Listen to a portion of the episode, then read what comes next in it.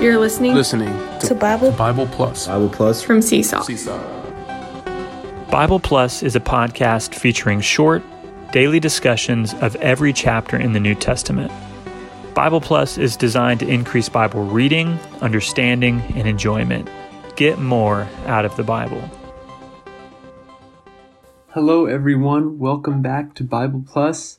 We are still in the book of Acts, and today we are on chapter 26, where Paul is making his defense before Agrippa.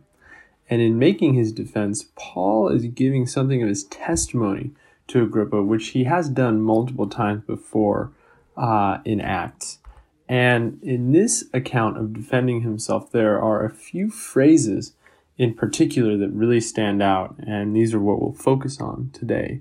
And the first phrase we'll focus on is in verse 16, where the Lord tells Paul, Rise up and stand on your feet, for I have appeared to you for this purpose, to appoint you as a minister and a witness.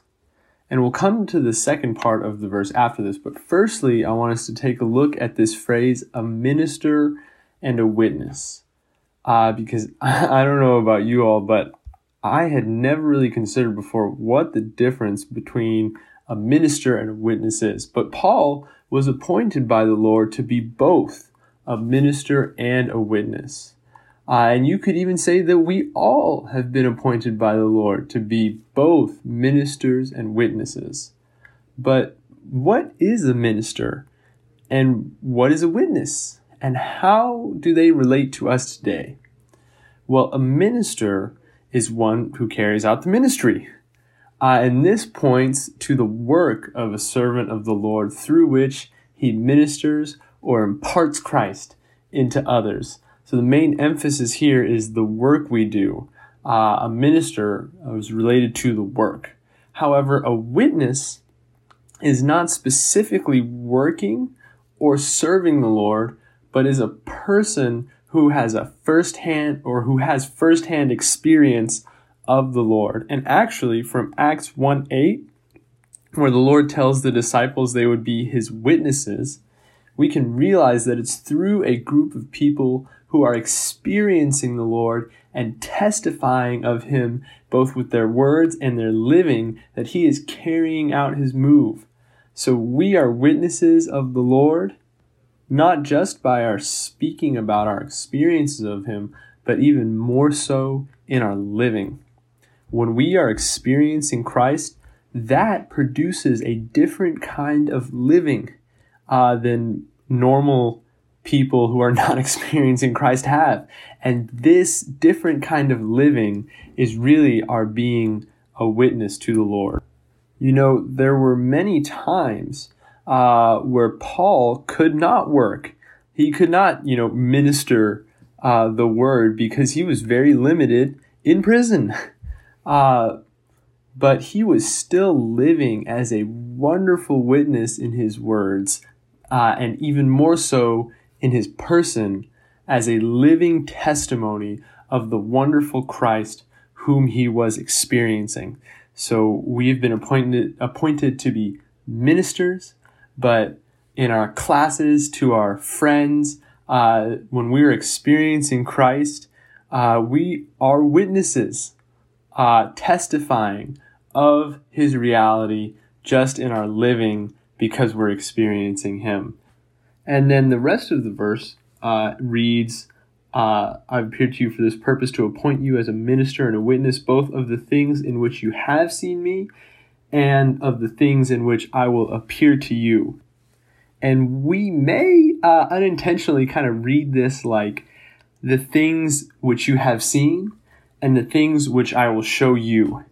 But it's important, I think, and I think it's really awesome to realize that the things Paul had seen and the things he would see were totally involved with a person.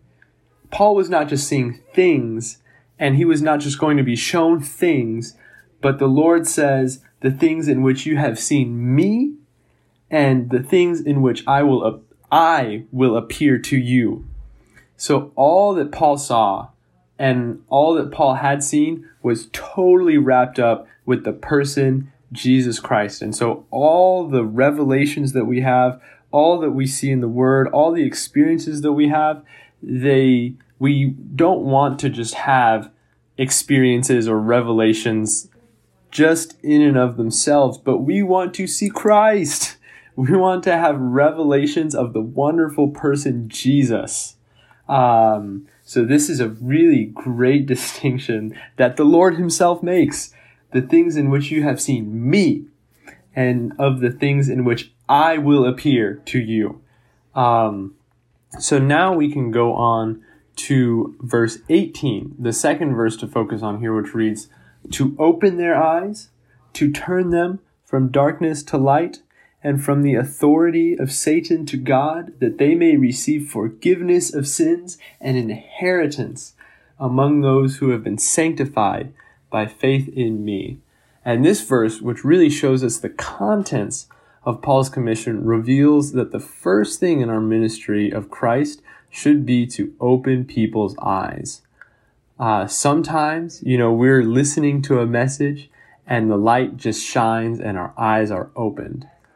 And then when our eyes are opened, we are turned from darkness, transferred into light, and turned from the authority of Satan to God.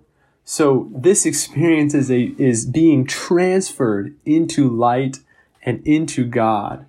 So before we ourselves and, and people are in darkness. And when you're in darkness, we are under the authority of Satan. Uh, but according to 1 John 1 5, Light is just God Himself, and in Him is no darkness at all. So we ourselves want to be transferred, and we want to transfer others out of darkness and into God. And to do this, we need to exercise our spirit. Personally, when we are listening to God's word uh, being shared, we have to open ourselves to the Lord, open up our heart to Him, and contact the Lord in our spirit as we are listening. Otherwise, we can easily miss God speaking to us. And when we are speaking to others about the Lord, we should have words filled with the Spirit. 2 Corinthians 3 6 says that the letter kills, but the Spirit gives life. So, regardless of who we are speaking to, if it's our classmates, our friends, with our families, in a home meeting. It's the Spirit in our spirit who gives life. And then when our eyes are opened, we receive forgiveness of our sins. We are cleansed and forgiven. Hallelujah. It's so wonderful to be forgiven and to be cleansed, released from our sins. So we want to, we certainly want to bring others into this wonderful release. And then when we are cleansed, uh, we are brought into our inheritance. And what is our inheritance? Our inheritance is the triune God Himself, with all that He is, all that He has, all that He's done, and all that He will do. So once our sins are marvelously forgiven, we can be brought into God's real intention from the beginning of the Bible that He could be everything to us. And, brothers and sisters, we don't want our inheritance just to remain in the bank. We want to spend what we have been given. So I would just end today by encouraging us all enjoy your inheritance today. When you're in class, you're probably muted so no one can hear you. You just enjoy, Lord Jesus, you're my inheritance. When you're taking a test, maybe, you know, this time more quietly, Lord Jesus, you're my inheritance. But whatever we are doing, exercising, driving, grocery shopping, anything, just uh, we can just be reminded here and there, Lord Jesus, you are my inheritance today. Today, you are my inheritance. And of course, we cannot forget, and we don't want to forget, we also have our co inheritors. Our inheritance is among those, among those who have been sanctified by faith in our Lord Jesus. Uh, so if you want your enjoyment of Jesus as your inheritance to be enriched, Or if you're having trouble enjoying your inheritance, among those is the place to be. Thank you guys for joining us today. Um, go enjoy your inheritance. Hallelujah.